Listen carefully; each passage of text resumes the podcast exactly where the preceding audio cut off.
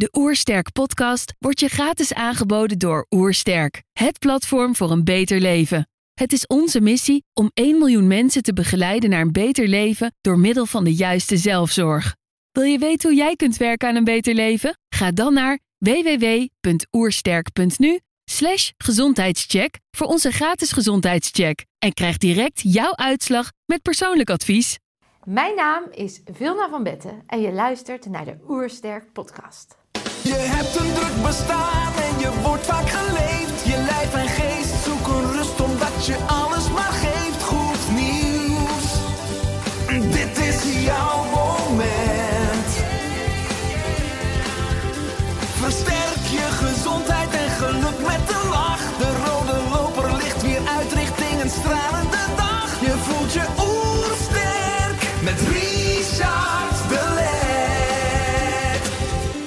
Zijn hier in Heemskerk voor een podcast met Vilma van Betten.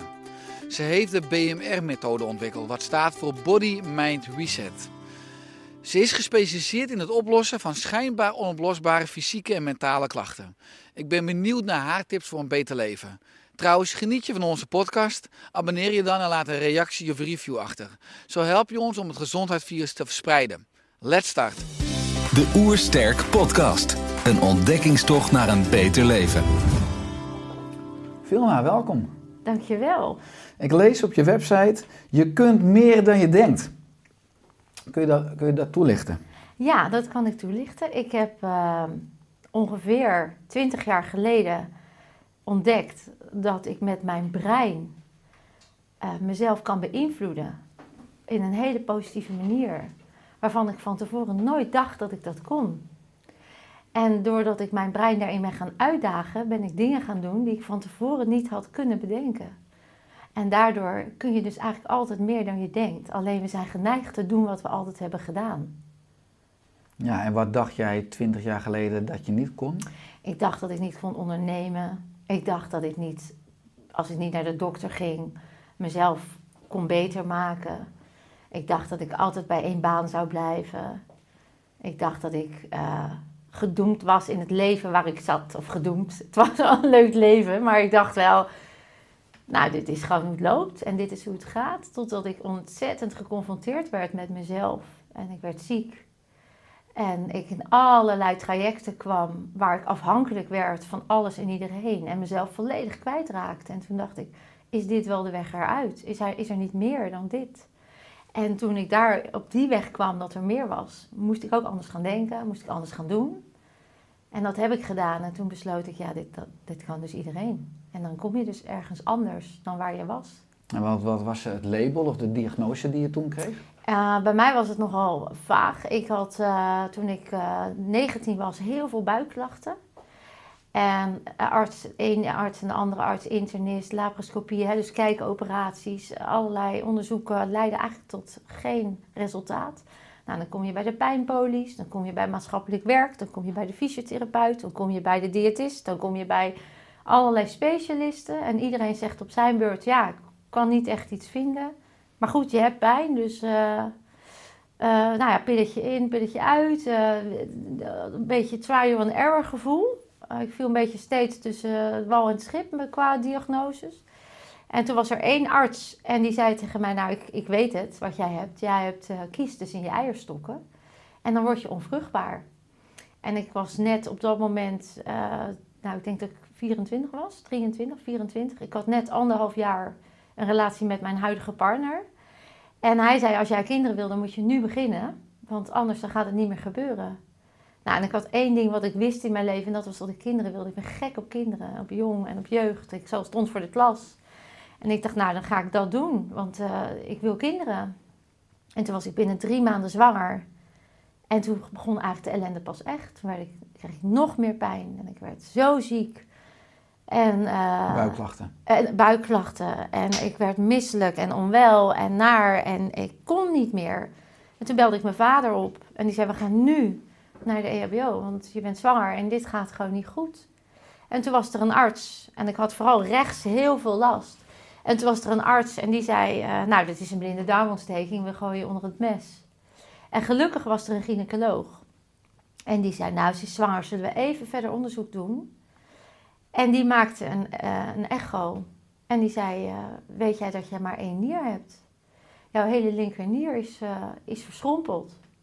En je rechternier staat zodanig onder druk dat dat gevaar is. Dat hij eh, de functie eh, kan gaan verliezen. En ik dacht, nou, mijn wereld stort. Ik, ik dacht, wat zegt ze nou? Mogelijk nierfalen. mogelijk nierfalen. En eh, ja, er zit er een kindje in je buik. De toekomst is ineens heel anders en onzeker.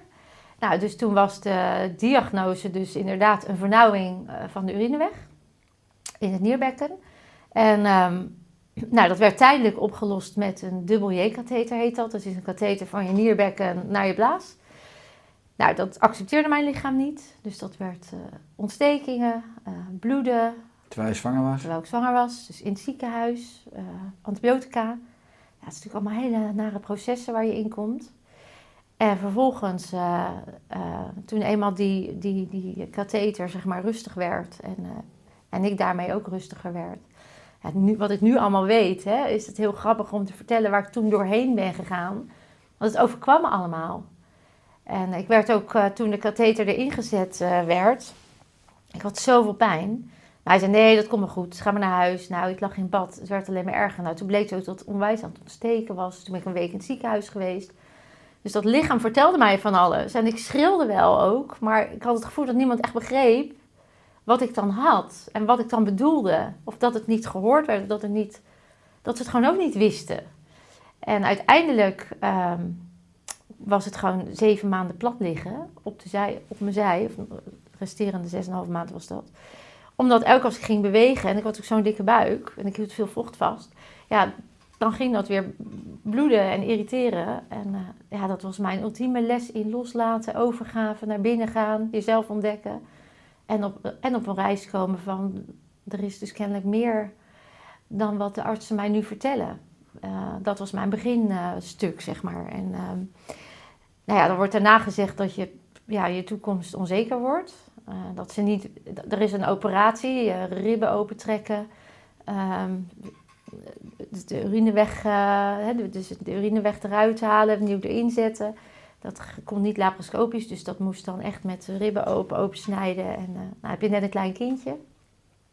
En ik accepteerde dat niet. Ik, ik, ik dacht er, dit, weten zij alles, weten zij alles. En toen ben ik in een soort nieuwsgierigheid en, en eagerness, maar ook omdat ik echt een noodzaak voelde om voor mezelf op te komen, ben ik op een zoektocht gekomen waar ik ontdekte dat er hele andere meningen waren over dezelfde kwaal. En dat er hele andere manieren waren over dezelfde kwaal. Dat ja, maar wat is dan de waarheid? En wat is dan wat voor mij gaat werken? En daar is mijn pad begonnen van ontdekking. Dat, er, dat je meer kan dan je denkt. En dat niet alles wat gezegd wordt per definitie de waarheid is. Maar dat vooral ik een waarheid moet creëren die voor mij werkt. En dat dan mijn lichaam ook gaat reageren. Maar ja, dat wist ik toen natuurlijk allemaal niet. Maar zo is het eigenlijk begonnen. Snap ik. En heb je nou wel die operatie gehad? Of? Nee, niet die. Ik ben dus, waar mijn eerste zoektocht was nog echt in de medische wereld. Dus toen ben ik naar de, heel raar eigenlijk, maar naar de Nierstichting gaan bellen. Want ik dacht, nou daar zullen ze wel veel kennis hebben. En toen heb ik gevraagd van, joh, is er nog iets anders op dit gebied? Want ik merk dat ik die operatie niet, daar sta ik niet achter. En toen zei ze, nou, er is één arts, die zit in Eindhoven en die doet hem laparoscopisch. Dat heette de exercise. Dan snijden ze je urineweg open, gaat de katheter erin. Nieuwe katheter erin, dan hield hij weer eromheen, dus dan wordt hij weer verwijt. En dan na zes weken is hij eruit, ben je klaar, twee dagen ziekenhuis en nergens last van. Dus toen dacht ik, nou, dat klinkt veel fijner. Dus dat heb ik toen nog gedaan. Ja, voor de luisteraar, laparoscopisch is een paar kleine sneetjes. Je blaast daarmee eigenlijk de buik, op. op. En dan kan je eigenlijk met cameraatjes op een scherm kan je manipuleren doen, zonder ja. dat je de hele buik hoeft open te snijden. Exact. Ja. Geen ribben uit elkaar hoeft te trekken ja. enzovoort. En daar, uh, dus dat heb ik gedaan. Ja, en toen kwam ik in een heel bijzonder traject, want uh, het ging niet over. Dus de urineweg was gewoon weer verwijt. Uh, althans, er was zoveel procent slagingspercentage en 2,3 procent of zo was dan. En hij zei, ja, jij, jij blijft maar klachten houden. En ook dat konden ze weer niet duiden. Hè? Ik bleef maar pijn houden. En dat konden ze niet duiden. En de pijn ging ook op en af en op en af. En um, ja, dan gaan, natuurlijk, gaan ze weer verder zoeken. Dus ik bleef in dat medische circuit. En uh, ik kon gewoon nog wel kinderen krijgen. Dat werd ook helemaal niet ontraden. En ik wilde wel een gezin. Dus ik heb daarin wel ook nog twee kinderen gehad. Maar ja, eigenlijk achteraf heel naïef, onwetend. Eh, want als ik, wat ik zeg, als ik wist wat ik, wat ik nu weet, dan had ik dat allemaal natuurlijk anders gedaan. Ik heb er geen spijt van, het heeft me alleen maar heel veel opgeleverd en heel veel gebracht. En de kinderen zijn gezond en dat gaat goed, weet je wel. Dus, en ik ben nu hartstikke gezond, dus het gaat ook Drie goed. kinderen dus. Ik heb er drie gekregen. Mooi, mooi, rijkdom. ja, heel veel rijkdom. De laatste dus in 2003. En toen bleven de klachten maar. En ja, toen was ik echt op het punt dat ik niet meer wist wat ik... Toen was ik gewoon hopeloos. Toen dacht ik, ja, ik wil een moeder zijn. Ik wil vrolijk, fit, gezond. Mhm. Ik heb zoveel potentie. Ik wil zo het leven benutten. kwaliteit van leven hebben. En dat werd me allemaal voor mijn gevoel ontnomen. En ik kon mijn lichaam niet meer vertrouwen. En ik zat in een, op een punt waar ik gewoon dacht, nou weet je veel, als dit je toekomst is, dan eh, ja, is dat het dan. Ik, niet dat ik eh suicidaal werd of zo, maar ik had wel iets van, ik, dit, dit moet een uitweg zijn. En die nieuwsgierigheid en dat verlangen, dat heeft ervoor gezorgd dat ik dacht, oké, en nou is het klaar, nou gaan we het anders doen. Nou ga ik er helemaal uitstappen. Ook echt een mindshift gedaan. Ik heb ritueel muziekhuis leren verbrand. En ik heb gezegd, ga gewoon kijken. Ik ga alles aangrijpen wat ik kan om eruit te komen. En op dat moment kwam er een vrouw op mijn pad. En dat weet ik nog, dat zal ik nooit vergeten. Dat is echt een magisch moment geweest. En die zei tegen mij, eh, ik weet het al, er zit een emotie op. En ik dacht, die vrouw is, die sport niet. Die is niet goed. heeft zo emotie op. En eh, ik, eh, Maar was dat een toevallige ontmoeting of in het ja, ziekenhuis? ik stond voor de klas en het grappige was, ik ben van jongs af aan altijd al bezig geweest met het wel en wee van, die, van mensen. Ik kon nooit begrijpen dat mensen bepaalde keuzes maakten die dan slecht voor je gezondheid waren of zo. Dat was ik als jong meisje al, stelde ik vragen aan volwassenen, waarom rook jij? Dat is toch niet slim? Of daar was ik al onwijs door getri- ja, getriggerd en, en geboeid. En, eh, en ik stond dus voor de klas en ik had een lespakket geschreven voor het onderwijs over lekker in je vel zitten. En dat ging over alles behalve het IQ. Want ik merkte in het onderwijs dat het heel erg ging over waar ligt Lutjebroek en hoeveel is drie keer drie. Maar hoe maak je vrienden? Hoe blijf je goed voelen? Blijf je gezond? Dat werd eigenlijk helemaal niet onderwezen, leefstijl. Dus ik had daar een lespakket op geschreven. Het ging over emotionele intelligentie, over spirituele intelligentie. Het ging over eigenlijk alles behalve analytische intelligentie.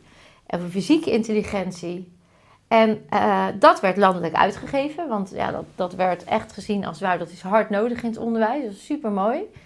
En ondertussen werd ik ziek. Hè, dus dat was heel dubbel, want ik wist wel dat het anders moest. Maar ik zat in dezelfde systemen waar we allemaal mee opgevoed waren. En ik werd ook ziek. En eh, toen zei die vrouw dus, er zit een emotie op. En ik dacht, nou, ik weet heus wel, ik ben emotioneel best in balans. En ik voel me hartstikke zelfverzekerd. En eh, hoezo, er zit een emotie op. En toen zei ze, nou, ik werkte meestal als een moeder van een kind in mijn klas. En ze zei, ik werk eh, met een techniek en dan kan je emoties eh, opzoeken en helen. En wil je dat een keer doen? Ik- En dat was toen dat boek van Brandon Bees, De Helende Reis. Ik weet niet of je dat kent. Zeker, zeker. En dat was toen net uit. En zij had dat dus gedaan. En zij zei, mag ik dat bij jou doen? Dus ik zei, ja, baat het niet. Dan schaadt het niet. En dat, ik was op dat moment dus ook al in dat tipping point. Hè? Dus ik was al op reis, maar nog niet wetende hoe en wat. En toen kwam ik bij haar en zij deed dat bij mij. Met nog wat andere technieken, want zij was ook kinesioloog. En zij deed nog meer, eh, dus met spiertesten werkte ze. Dus echt met het onderbewuste werken. En daar had ik eigenlijk nog niet zoveel kaas van gegeten, weet je. Het lespakket ging over eh, hoe voel je wat je voelt en hoe ga je ermee om. Maar niet over oude emoties en over alles wat er al in je celgeheugen lag. Daar had ik nog helemaal niets meer in verdiept. En toen kwam zij, eh, en ze deed die oefening en ze deed dat met mij en ze ging aan de slag. En ik, ik, dat moment, ik lag op die, op die bank en ik onderging dat. En ik voelde gewoon de shift in my body. Ik voelde gewoon het, het herstel. Ik voelde gewoon de pijn. Ik voelde gewoon alles anders worden. Instant. En, ik, en het grappige was, mijn brein ging erachteraan, want die geloofde dat niet. Dus mijn hele lichaam zei, klaar. Het is, het is, het is, het is heel, het is over. En mijn hoofd zei nog, nou, Dan trok ik nog in twijfel. ik moet nog maar even zien. En ik zou die week erop dus weer naar het LUMC gaan, Leids eh, Universitair Medisch Centrum, om... Ze hadden eigenlijk al gezegd van ja, weet je, want ehm, het gaat maar niet over bij jou. Dus je kan geen eh katheters in en uit blijven doen. Eh, dus ja, we moeten echt nu een toekomstplan gaan maken, want dat, dat ziet er niet zo goed uit. Dus ik had echt een nare toekomstperspectief Prognose. Ja. prognose. En toen eh, weet ik nog dat ik die interventie had gehad. En ik wist gewoon 100% zeker dat het over was. 100%. Ik geloofde het niet, maar ik wist het wel. Dat is raar wat ik nu zeg. Nu snap ik het allemaal, maar toen niet. En toen ging ik naar het ziekenhuis. En ik weet nog dat ik had eerst een eh renogram. Dus gingen eerst eh, de nierfunctie en het afvloed bekijken. En daarna zou ik weer, het katheter, weer een katheter erin krijgen. En dan zou ik een week later naar de arts gaan om dat toekomstperspectief eh, gesprek te hebben.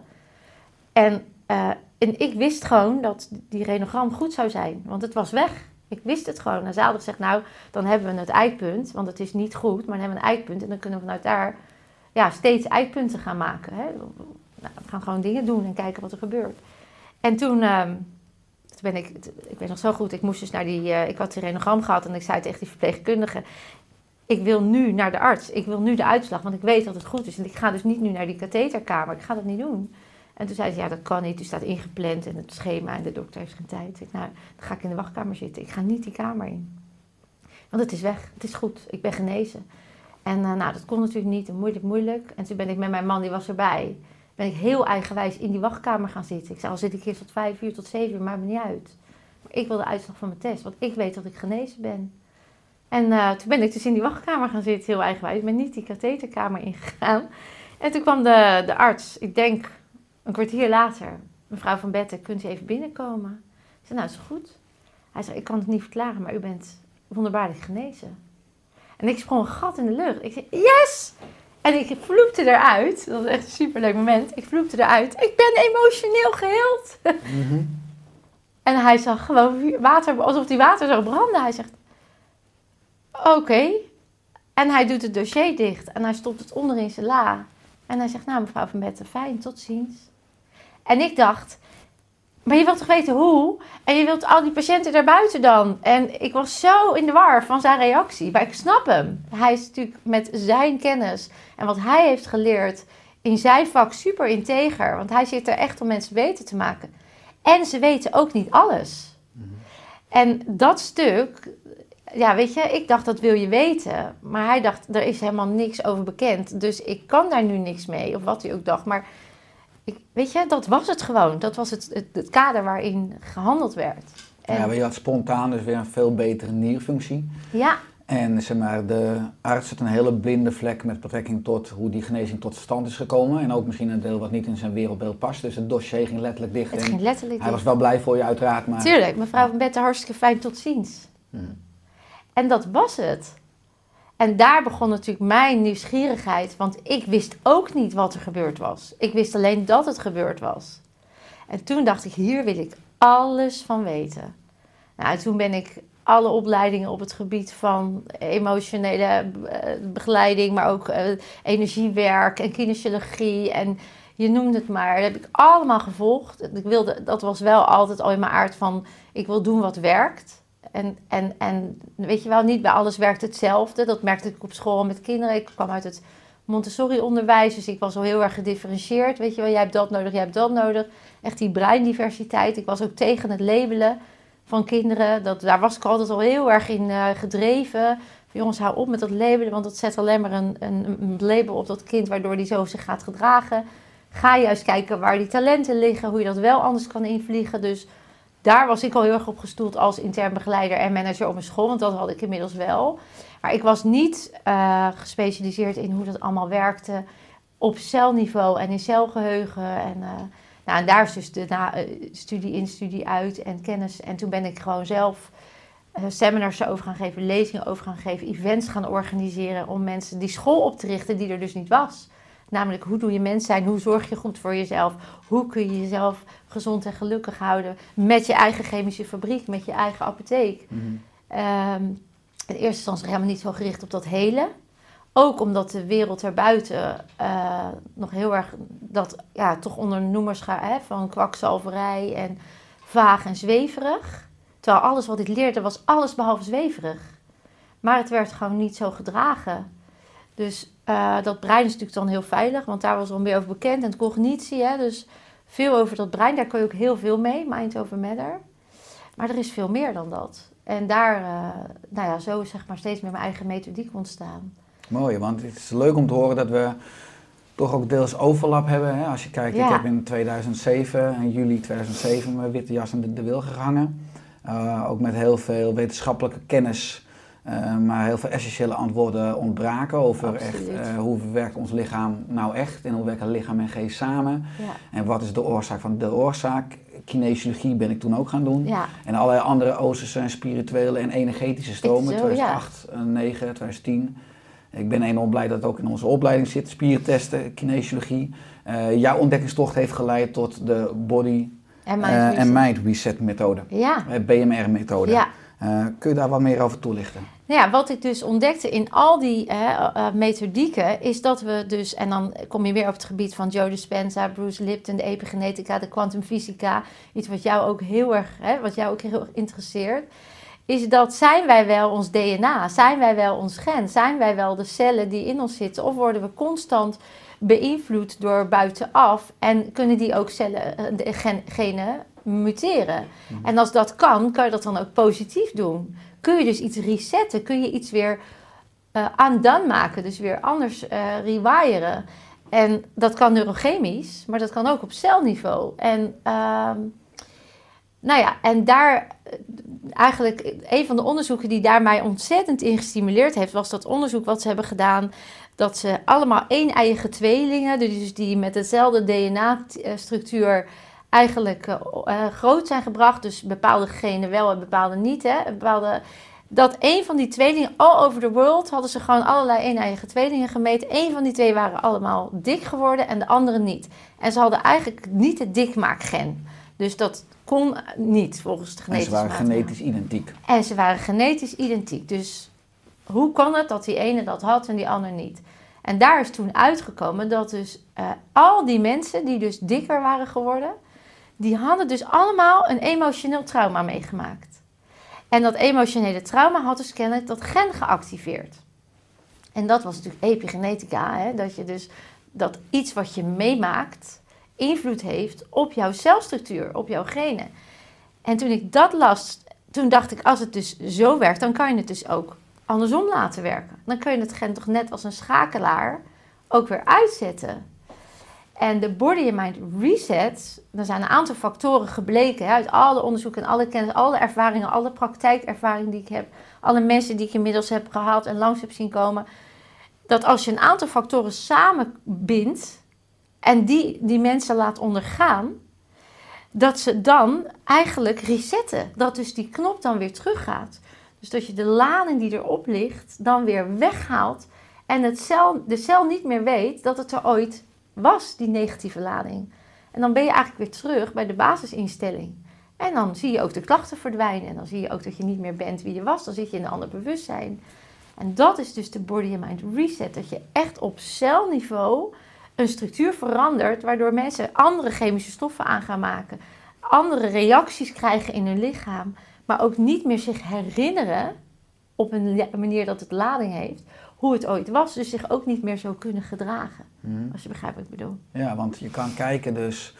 Vanuit Oersterk geven mensen veel kennis over leefstijl. Hè. Je kan Ja. mensen informeren over voeding, over beweging, ontspanning... of over de omgeving waarin je leeft. Want die omgeving heeft invloed op je genen. Je genen ja. Zetten we 100%. continu aan en uit met alles wat we ook dan eten, drinken, doen hè, of stilzitten. eh, maar ook wat we denken. Dat is interessant als je noemt Joe Dispenza, Bruce Lipton. Die hebben ook zo'n mooie uitspraak van... je gedachten zijn belangrijker dan je omgeving. Klopt. Omdat je gedachten bepalen in welke omgeving je leeft. Leeft. Nou, dus dan komen we ook eigenlijk op dat stukje body-mind, dat samenspel. Want eigenlijk is het één, hè? we hebben het voor de Exact. wetenschap uit elkaar Ja. gehaald. Als jij dan hebt over reset en weer, zeg maar, het weer in een basisstand zetten, Ja.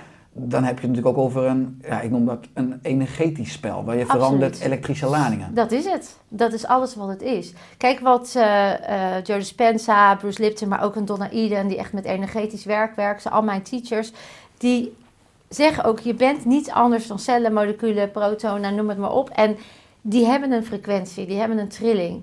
En wij zijn nog perfect afgestemd op celniveau. Dus elke cel weet precies hoe die moet communiceren met de andere cel. De receptoren van de cellen weten precies, hey, deze wil vitamine D, deze pakt het folium. Weet je, het alles weet precies, de intelligentie zit daar. En die frequentie hoort op een bepaalde, daar hebben ze dan meet, uh, meetapparatuur van uh, gemaakt. En meneer Hawkins, die heeft een, een emotiescale gemaakt. En die heeft gezegd, elke emotie, elke gedachte heeft ook een trilling. Alles is energie. Jij zegt dat ook. Alles is energie. Dus alles heeft een frequentie. Dit plantje heeft een frequentie. En daarmee beïnvloeden we elkaar. En dat herkennen we ook, dat als we ergens binnenkomen en je voelt gewoon hoe iemand zijn stemming is. Toch? Dat je echt de frequentie bijna oppakt. En als je dan kijkt naar de oertijd, dan hadden we dat ook heel hard nodig. Want als je kon aanpassen, adaptief kon zijn aan de energie die er was, aan de cultuur, aan de sfeer, aan de stemming, aan de frequentie, dan was je overlevingskans gewoon groter. Dan kon je samen zijn, dan kon je samen in een, zijn sociale dieren. Dus je was adaptief. Dus wat we geneigd zijn te doen, is om heel snel ons aan te passen aan de sfeer die er hangt, onbewust, omdat onze overlevingskansen dan dus groter zijn. Maar als dat een negatieve sfeer is of een heftige situatie, dan pak je dat dus kennelijk ook op.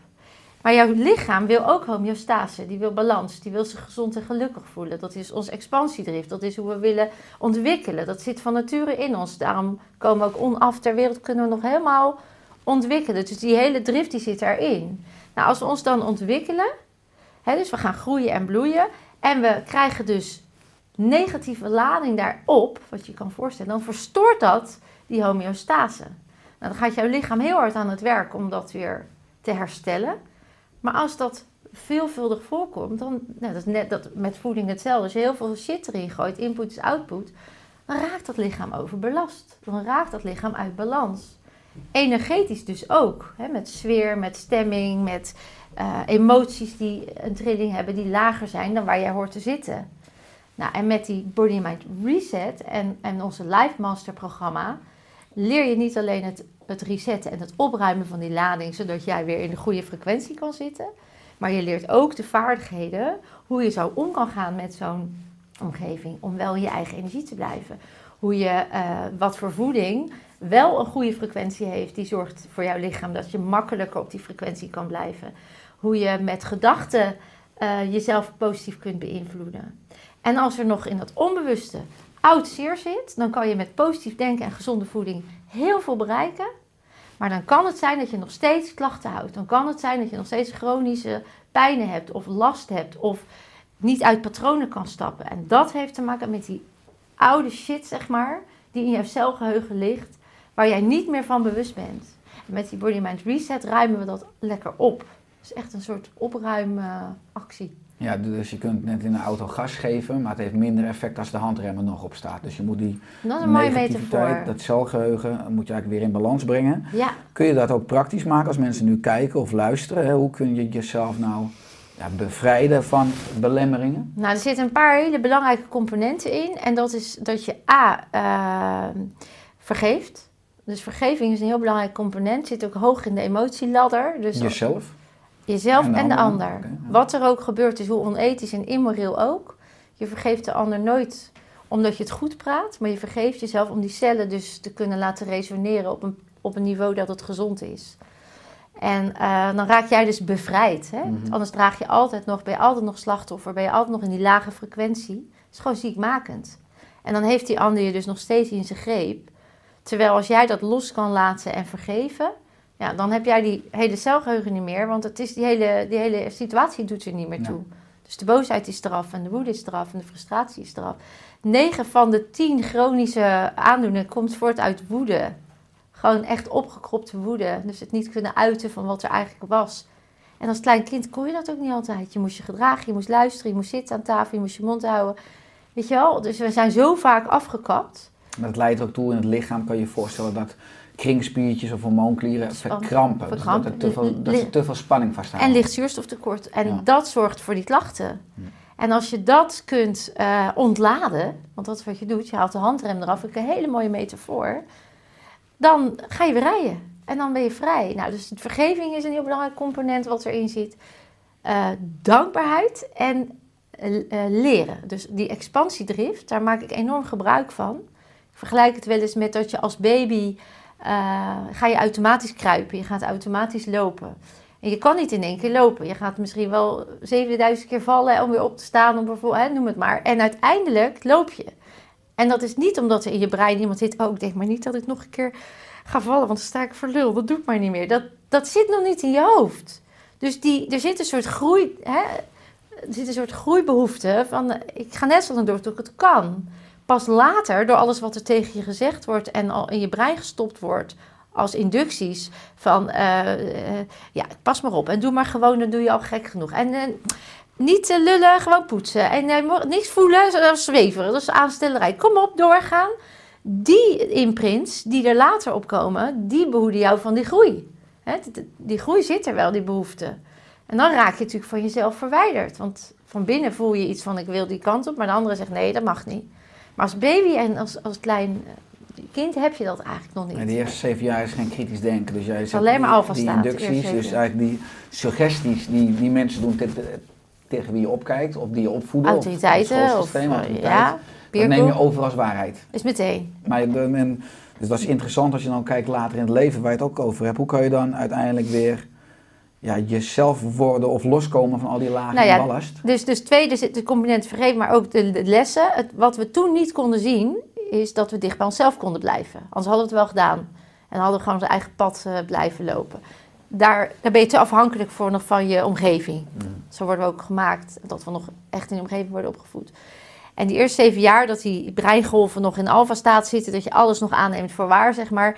Dat is bedoeld om het zo makkelijk mogelijk voor je te maken, zodat je later gewoon niet over over na hoeft te denken en je gewoon goede patronen inprint.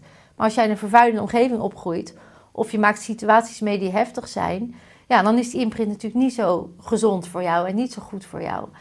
En met die body mind reset ga je dus eigenlijk eh, over je tijdlijn in je onbewuste. Dus we nemen je mee in dat onbewuste stuk. Ik hoef eigenlijk helemaal niet te weten wat je hebt meegemaakt, hoe heftig het allemaal was. Is niet zo van belang. Dat ga je niet herkauwen. Helemaal niet. Want als we dat gaan doen, gaan we het alleen maar sterker inslijten in ons brein. Dus we gaan alleen maar naar hoe heb jij dat nou in je systeem opgeslagen? Hoe zit dat daar? Is het groot of is het klein? Is het kleur of is het zwart-wit? Is het helder of vaag? Sta je erin of kijk je ernaar? Is het daar warm of koud? Weet je, gewoon alleen maar de submodaliteiten noemen we dat. Dat komt uit neurologistisch programmeren, dat deel. Eh, ga je uitvragen. Dus hoe heb jij dat in jouw systeem, nu in jouw cellen liggen? En iedereen kan dat. Dus het is ook niet zo van, ja, dat weet ik niet. Nee, we nemen je daar mee naartoe. En je komt ook op dat moment waarvan je niet wist dat dat de oorzaak was van waarom je nu nog je zo voelt. Dus in die Body Mind Reset nemen we je helemaal mee in Die dat koppeling stuk. wordt hersteld. Die koppeling wordt hersteld.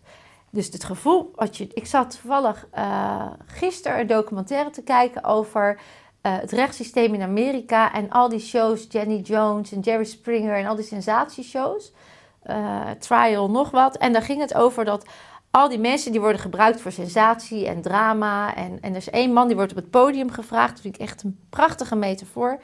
En die krijgt te horen dat, hij, dat er een man verliefd op hem is. Dus die wordt eigenlijk daar, voor het eerst krijgt hij te horen, er is een man verliefd op jou. En die man die vindt dat verschrikkelijk. Dat, hij is hetero en hij wil niet op een podium zitten en horen dat er een andere man... Maar hij, hij zet een masker op, zijn beschermingsmege... eh, Want hij zit voor een heel groot miljoen kijk. Ah, nou, ik ben niet verliefd op jou. En hij verlaat die show.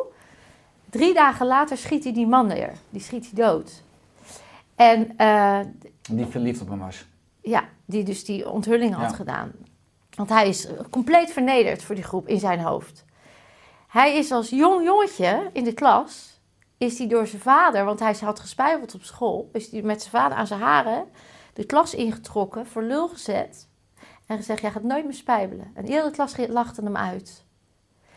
Dat event, dat onderschatten we.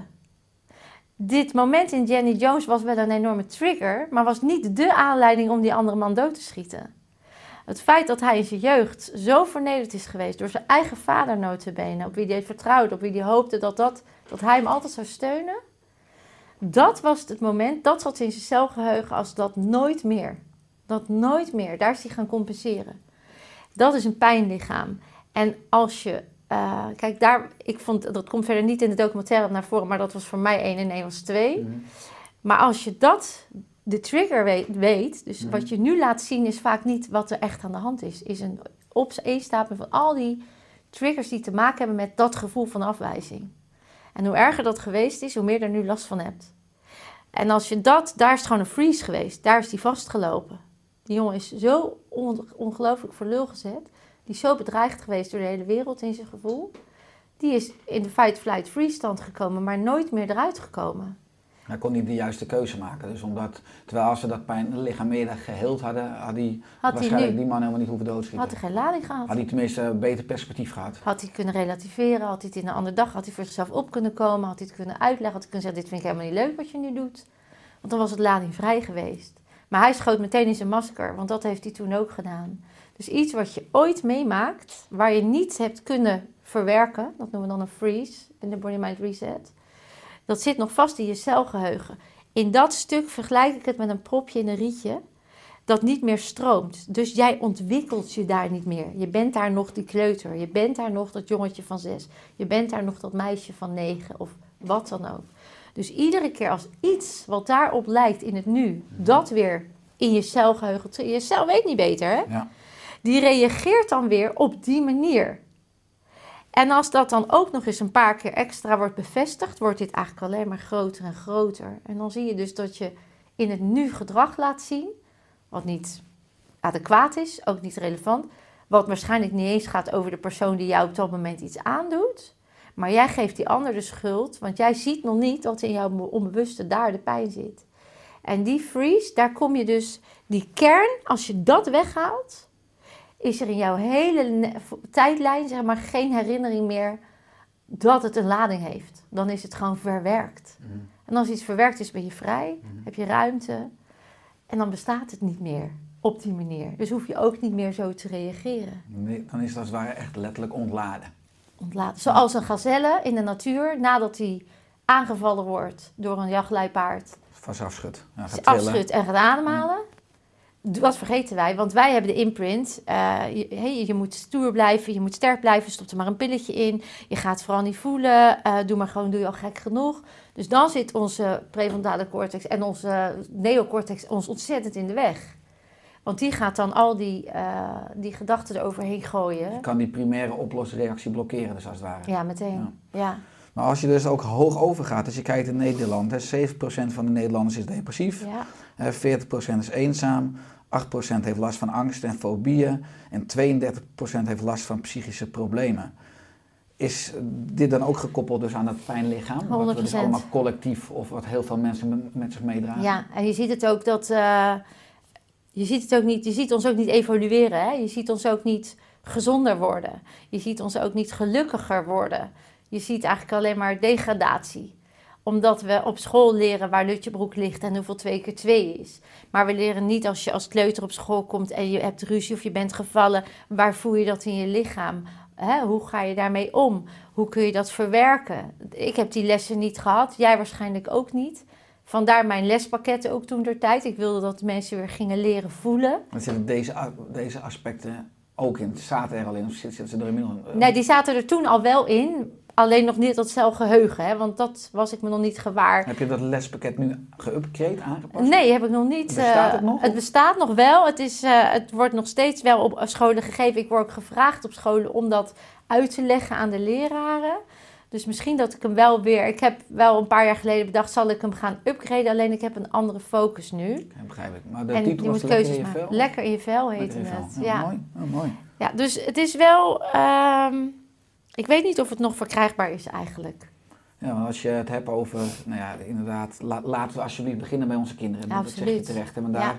programmeren we eigenlijk de rest van het leven. Zeker de eerste zeven, jaar, jaar. in die alfa-golf, dat de kinderen enorm vatbaar zijn. Eigenlijk alles overnemen wat je erin giet. Dus we absoluut. kunnen ze alle kanten op kleien. Het goede en het slechte. Eh, absoluut. Ehm, ja, je houdt jezelf ook bezig met eh, wetenschappelijke inzichten, Ja. ook omtrent een gezond en gelukkig leven. Ja.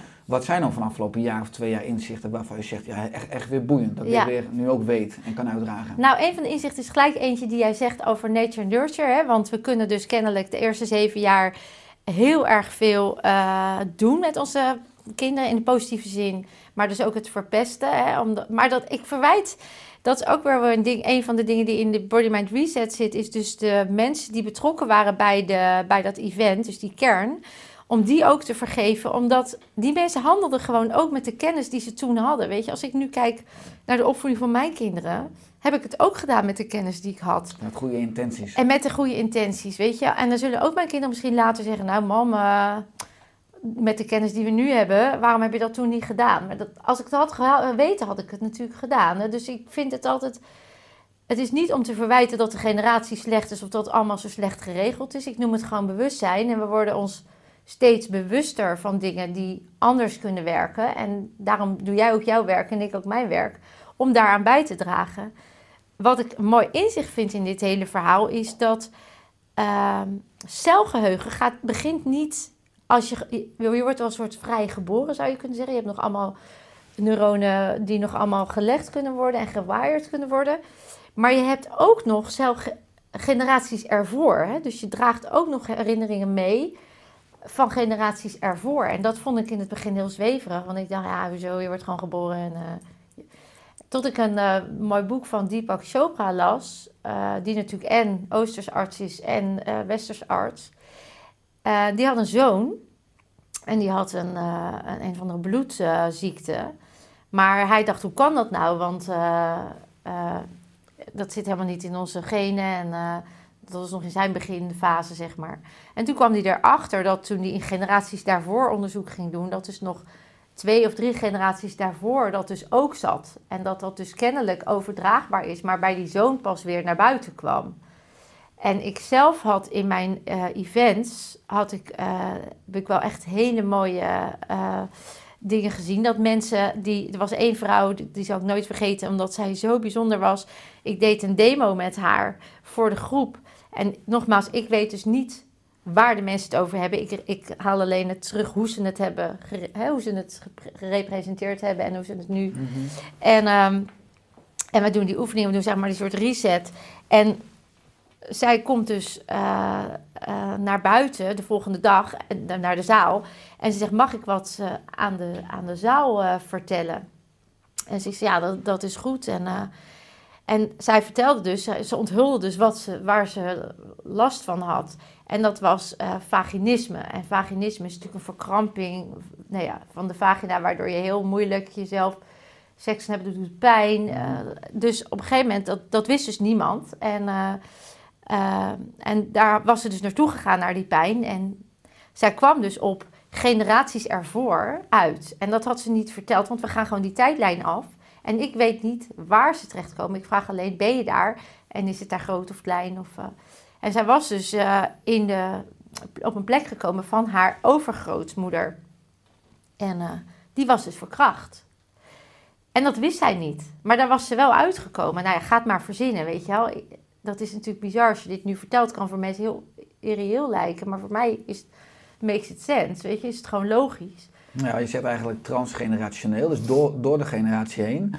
En als je dan in mijn optiek ook wat, ik ben ook met dit soort nou, begrippen uh, en ervaringen heel veel gehad natuurlijk in die jaren waar ik, nou ik ben ook nieuwsgierig. Ja.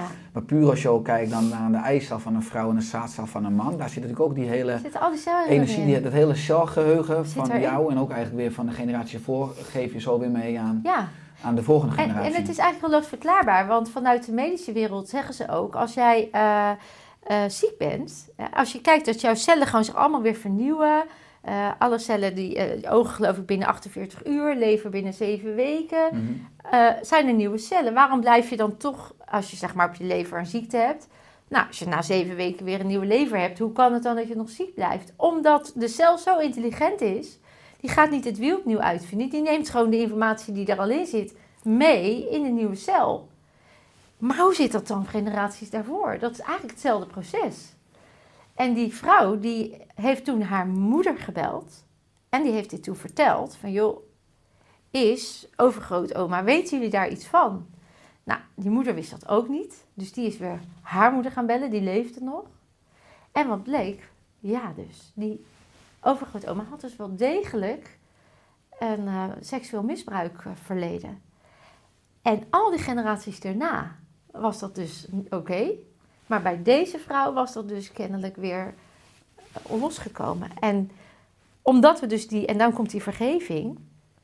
Zij heeft voor die overgrootmoeder die dader vergeven. En zij is daarna bevrijd geraakt van dat vaginisme.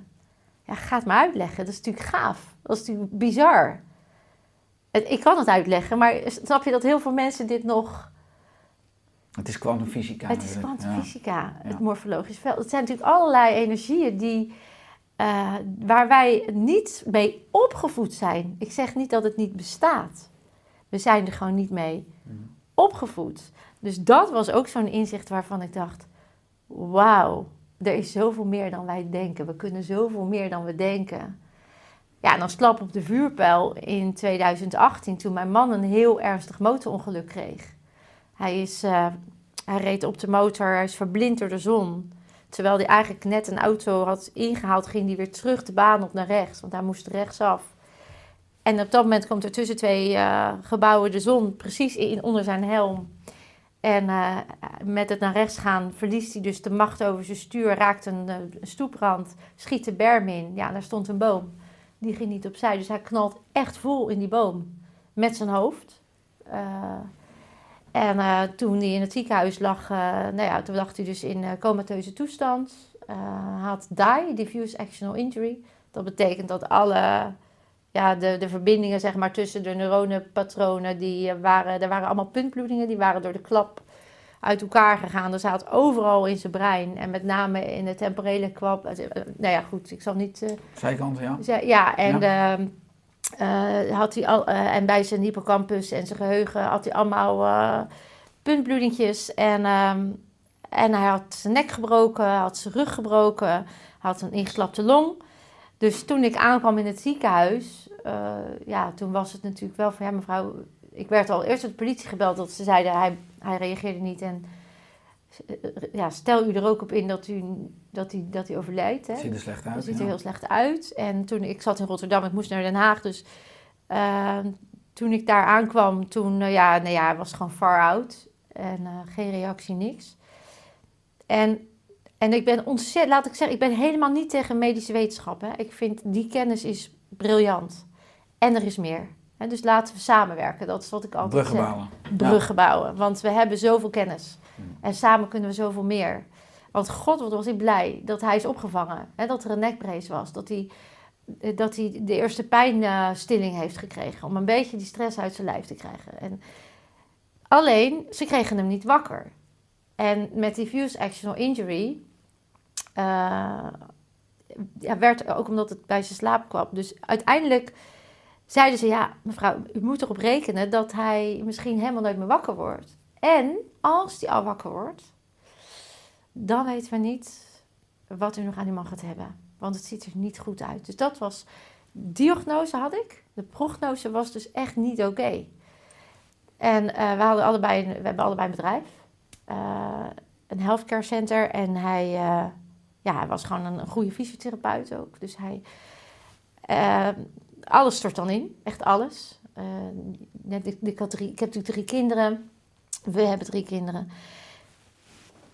En ik, en ik zit naar hem te kijken. En het was echt bizar. Want ik weet nog dat ik dacht... Ja, die diagnose is fijn. Maar die prognose, daar hebben we invloed op. En met alle kennis die ik had... van het onbewuste, van de hypnose... van, de, van de, het brein, hoe het werkt... van de energie, energetische werk, alles. Mijn body mind reset. Ik dacht, als ik het op iemand nu moet toepassen, ben jij het. Maar hij kon niet antwoord geven. Hij kon natuurlijk helemaal niks. En toen zei die artsen, want het was dag twee... en ze hadden elke keer pijnprikkels gegeven om wakker te hè, dan doen ze bij je, bij je nagelriem en eh, hier zo... want dat is natuurlijk een pijnlijke plek. Hij werd niet wakker. En toen zei ik... eh, eh, ik heb dat twee dagen aangezien en toen zei ik... oké, wacht maar. En toen ben ik naast hem gaan zitten. En, en ik weet nog dat ik eh, tante Toos, dat is zijn surrogaatmoeder... van eh, toen nog eh, in de vijf- 86, die zat naast hem. Is tante Toos. Als u nou aan dat oor alleen maar zegt hoe geweldig die het doet... dan ga ik aan dit oor en ik ga hem wakker krijgen. Want in deze man zit een ziel. In deze man zitten emoties. En zijn pijnpatroon was: als ik pijn heb, ga ik naar binnen, sluit ik me af. Ik ga drie dagen in mijn bed liggen. Pas als ik weer beter ben, dan laat ik me weer zien. En had nog een pijnpatroon en dat was: ik mag niet kwetsbaar zijn. Dat was ook een programma. Die patronen kon je al, want die had Ik je kende mijn man door en door. Ja. En hij was ook iemand die eh, had zoiets van, eh, en ik ga vooral niet laten merken dat ik kwetsbaar ben. En ik kan het allemaal zelf wel en ik kan het allemaal alleen wel. Dat zat allemaal in zijn celgeheugen. En daar ligt hij dan, in zijn kwetsbaarste situatie ever. Hij heeft een motorongeluk gehad. Hij heeft gefaald in zijn hoofd. Onbewust, hè? Dat heeft natuurlijk niet liggen bedenken daar. Dat zijn gewoon programma's. Dus automatische reacties. Ik blijf binnen. Ik sluit me af van de werkelijkheid. Toen dacht ik, oké. Toen ben ik hem dus door dat hele proces heen gaan leiden met in zijn oor gewoon, dat noemen we een hypnotische inductie. Dus met specifieke taalpatronen die ook weer een frequentie hebben, die ook weer resoneren op het brein. En met specifieke taal en duidelijke opdrachten. Heb ik hem dus en vergeving hè, zat erin en de les. Twintig minuten later was hij wakker. De arts die stond erbij. Die zegt, wat doe jij? Ik zei, nou dat en dat en dat. Die arts die zegt, nou ik ben gewoon onwetend. Want wat jij nu doet, werkt. Ik zeg, maar het is niet een, hij is niet een, een lichaam met gewoon anatomisch bekeken. Er zit van alles in dat lichaam waar emoties en geheugen en celgeheugen en daar heb je heel veel te op te lossen. Dan helen mensen sneller. En toen zei ik ook, er is een verschil tussen genezen en helen. Als ik mezelf stoot, ja hoor, ik heb een prachtig zelfgenezend vermogen. Dat, dat schaafwondje, dat gaat over. Dat lichaam maakt weer homeostase. Dat gaat weer in balans. Als het niet over gaat, dan hebben we nog niet alles opgeruimd wat het patroontje in stand houdt, waardoor je dus nog weer zo reageert zoals je altijd reageerde vanuit die freeze. Als we dat opruimen, kan ik helen. Kan ik dus helemaal zijn weer. Heel zijn. Dat is nog een stuk dieper dan genezen. Het gaat, het gaat bijna hand in hand. Het is eigenlijk iets wat we afgeleerd zijn. Dat, dat is in mijn ogen wat we hebben afgeleerd. We zijn heel erg meegegaan in de lichaam en geest gescheiden houden. En vervolgens uh, alles anatomisch bekijken. De reden dat ik jarenlang ziekenhuis in, ziekenhuis uit ben gegaan, is dat iedereen op zijn eigen vakgebied een stukje van mijn lichaam onderzocht. Terwijl het zo onwijs samenwerkt. Het is een tandwielsysteem. En als, je daar iets in, als daar ergens iets in vastloopt, dan gaat de rest natuurlijk niet. Dan gaat het compenseren. Maar op een gegeven moment gaat het, houdt het op. Van het een krijg je het ander. Jij omschrijft dat mooi met van het ene pilletje naar het andere pilletje, omdat de rest dan ook weer. Medische verschuifkunde. Ja. Maar als je het hebt over lichaam, geest, dan kon je net ook ziel zeggen. Hoe kunnen we dan heler worden of weer heel worden? Door dus die ziel aan te spreken, door naar binnen te gaan, door weer te leren voelen, door je weer lichaamsbewust te worden, door, door te beginnen met te geloven dat je het kan. Dus echt begin te geloven dat waar je ook bent, wat je ook voelt, dat er een weg uit is. Dat je dus, en dat er meer is dan wat je tot nu toe hebt gedaan. Misschien heb je voor je gevoel al alles gedaan, dan heb je nog niet gedaan wat werkt. Want er is altijd iets wat werkt. En misschien ben je nog op je zoektocht en, en, en moet je nog iets, dan zijn dat lessen die jou nog tot een bewustzijn brengen. Ik had nooit nu kunnen doen wat ik deed, door, door, als ik dat niet allemaal had meegemaakt. Heb allemaal een voordeel gehad als je met terugwerkende kracht Absoluut. Ja. En natuurlijk in dat moment vond ik het verschrikkelijk. En ik wilde niet ziek zijn en ik wilde het allemaal niet. Ik vond het oneerlijk ook. Ik begreep het ook niet. Ik was toch een leuke, lieve vrouw. Waarom moest ik dit hebben? Ik voelde me onrecht aangedaan. Ik vond het, ik haatte de pijn. Ja, dat waren allemaal juist dingen die, waardoor ik het in stand hield. Waardoor ik mezelf eigenlijk belemmerde om te groeien. Dus die acceptatie, ook zo'n belangrijk onderdeel van de Body and Mind Reset. Het omarmen van pijn. Hel, hoe leren we toch af? Je moet, je moet vooral niet doodgaan. Je moet vooral, uh, je mag niet ouder worden. En uh, weet je wel, dat, we leren gewoon af om te zijn. En, en met die Body Mind Reset en het Life Mastership zeg ik eigenlijk, jongens, kom op, haal die emotie eraf. Zorg dat je jezelf heelt. En leer nou de tools om gewoon te zijn om mens te zijn, om voor jezelf te zorgen, om uh, ook anders te durven denken. Ook gewoon eens een pad in te gaan waar anderen niet ingaan, omdat jij weet dat het voor jou werkt. En niet als een schaapje achter de kudde aan te lopen. En dat nou, durf te zijn. Dat Mooi. is me eigenlijk, ja. Als je het hebt over je boodschap hè, en over je missie, ik bedoel, je leidt mensen op, je, be, je behandelt mensen één op één. Uh, je hebt uh, drie fantastische kinderen, je bent Ja. moeder, je bent partner. Eh, al die verschillende rollen en ballen die je hoog houdt. Hoe zorg jij voor zeg maar, balans op jouw dag? Ja, ik, ehm, ik, ik heb eh, vanaf begin eh, dat ik dit begon, want mijn, ik had wel een soort programma dat ik heel graag de wereld wilde verbeteren. En, en niet vanuit arrogantie, maar echt een soort van te verantwoordelijkheidsgevoel. En ik dacht ook, iedereen moet dit weten. En ik raakte in een soort kramp hè, van... eh, maar als iedereen het weet, dan wordt de wereld heel snel gezond en beter en zo. En, en idealisme ook. Uh, totdat ik wel merkte dat ik daarmee mezelf alleen maar vastzette. En, en dat dat ook niet de missie, dat was niet de missie. De missie was gewoon waar je kan, kan je uitdragen wat je hebt ervaren en, en wat je aan kennis hebt. En degene die dat willen en kunnen, die kunnen daar een voordeel uithalen. Het hoeft ook niet. Dus toen daar ontspanning op kwam, uh, dat gaf rust. Dus gewoon go with the flow en, en kruisen in mijn agenda.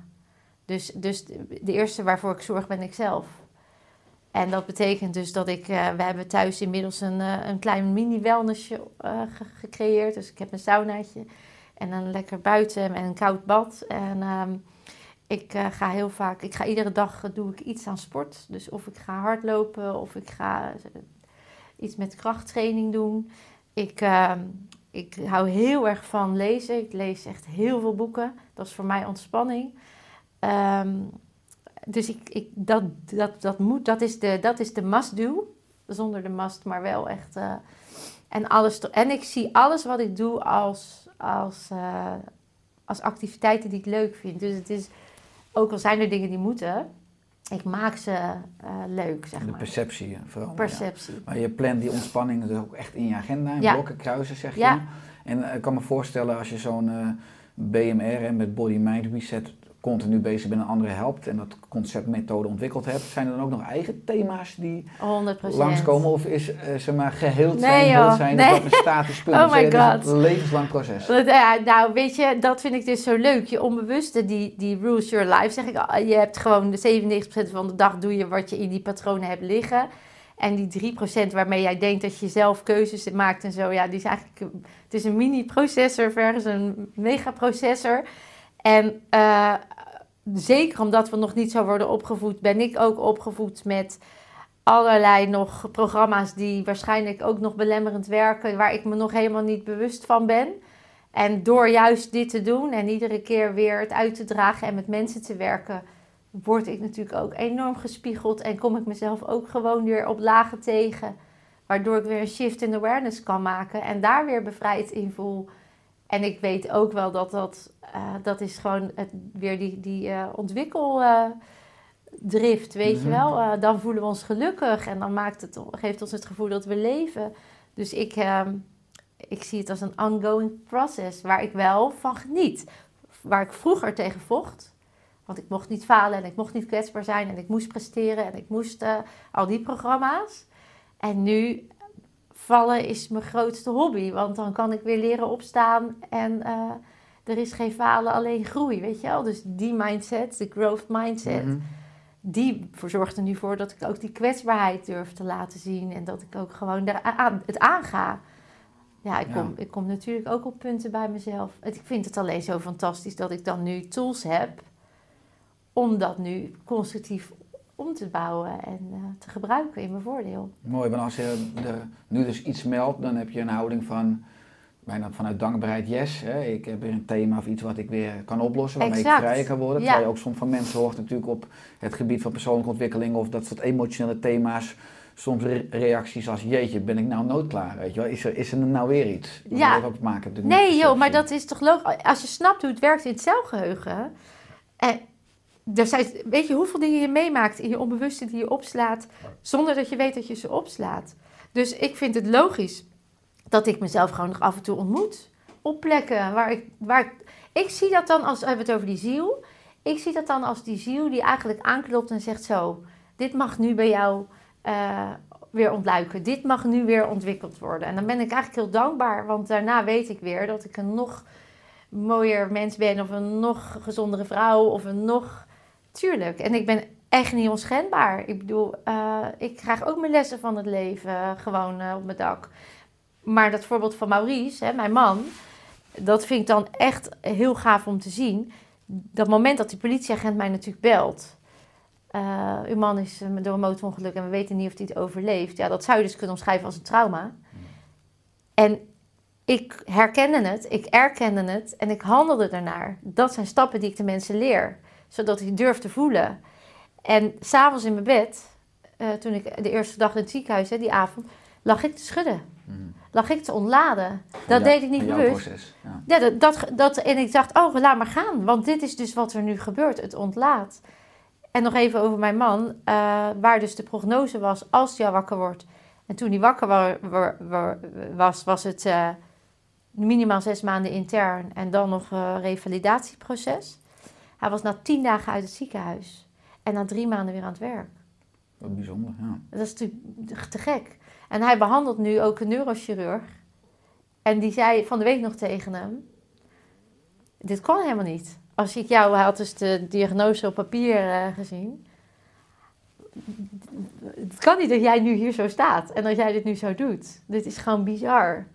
Dus dat vind ik dan leuk. Want dan Ja. denk ik, je bent, die, is, die, is, die is nieuwsgierig, die Ja, meneer. mooi. die wil meer weten. Mooi voorbeeld. Wat is eh, je droom en je missie voor aankomend jaar of komende jaren? nou, doorgaan met wat ik nu doe. En dat is zoveel mogelijk de boodschap verspreiden. Ik heb inmiddels in mijn bedrijf eh, stappen gemaakt om zelf veel meer de boodschap naar buiten te kunnen brengen. Dus ik ben een boek aan het schrijven, die komt dit jaar uit. Eh, ik, ben, ehm, ik doe zelf niet meer de, de één op één eh, coaching. Want wij doen dan one session, is dan een reset ondergaan. Maar je kan ook een weekend doen waar je even je pure ik, eigenlijk een energetische blauwdruk reset. Of je doet een hele week waar je ook die vaardigheden leert. Die doe ik allemaal, die events. Dat vind ik echt de kers op de taart. Voor groepen mooi. Voor groepen. En mijn missie is om, die, groep- om gewoon veel meer mensen te bereiken en dit te laten ervaren. Dus ik heb allemaal mensen opgeleid, professionals, die die één op één resets doen. En ik ben dan echt bezig met zichtbaarheid vergroten door boek te schrijven, online trainingen te doen en eh, naar buiten te komen met het mooie verhaal. Want ik gun gewoon echt iedereen dit eh, mooie proces van heling. En het boek komt waarschijnlijk dus in september Ja. 2020 uit. Ja. ja. Ja. Waar kunnen mensen nou meer over jou of over je bedrijf en over je diensten vinden? op uh, www.vilna.nl, dat is gewoon mijn voornaam. En uh, ja, Instagram, alle social media kanalen eigenlijk. Ik, uh, op dit moment doe ik iedere maandagavond en dinsdagavond uh, gratis livestreams. Maandagavond doen we meditatie, omdat dat natuurlijk ook een helende werking heeft. live. En dinsdagavond vertel ik iets over het product, niet het product, maar over de kennis die ik heb, deel ik. Dat kan over energetisch iets zijn, maar ook hoe stress in je voordeel kan werken.